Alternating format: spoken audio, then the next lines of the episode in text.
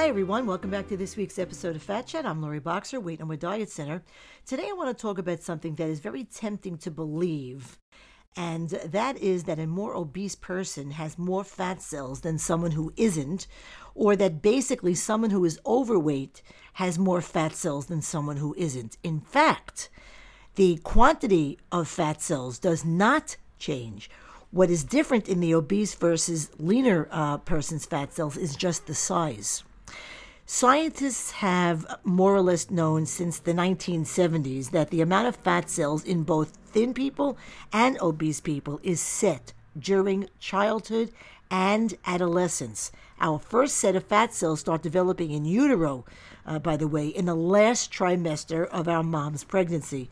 But a, um, a research study that was done by uh, Doctor Spalding, she's a professor uh, in Sweden, Uh, at the Karolinska Institute. She's in the Department of Cell and Molecular Biology. She's world-renowned. Uh, she used several different experiments to elaborate uh, the point.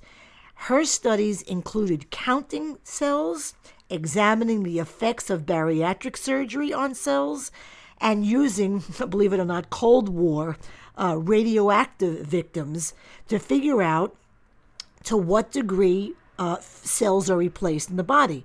From counting cells, she was able to confirm that in both heavy and lighter people, the number of fat cells remains constant after time. The number of fat cells only changes during childhood. And um, she and the researchers, they, they counted the fat cells of, of twenty people who were obese and who had stomach stapling surgery to reduce their uh, food intake. When uh, Doctor Spalding and her team measured these folks again two years after the procedure, they found no reduction in fat cell numbers. They still had over eighty billion individual individual fat cells in their bodies, despite losing an average of eighteen to twenty percent of their body fat. Now, you know, and results were the same for people who had lost, you know, massive amounts of weight without the surgery. The number of fat cells remained the same. Uh, her team studied uh, fat extracted during, you know, liposuction procedures from several dozen people who had lived through the period of the Cold War uh, atomic bomb testing. Some of you may be old enough to remember that, uh, from nineteen fifty-five to nineteen sixty-three, when the atmosphere was briefly more radioactive than normal. Food grown and eaten during that period had elevated levels of an isotope called carbon fourteen. So they found that fewer fat cells showed a heavy dose of carbon fourteen than might be expected if these cells were never replenished.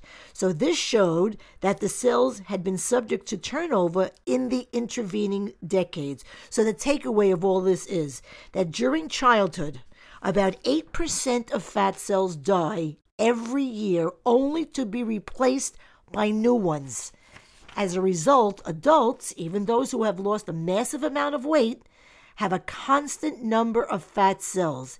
It's changes in the volume of fat cells that causes body weight to rise and fall as fat cells expand or shrink.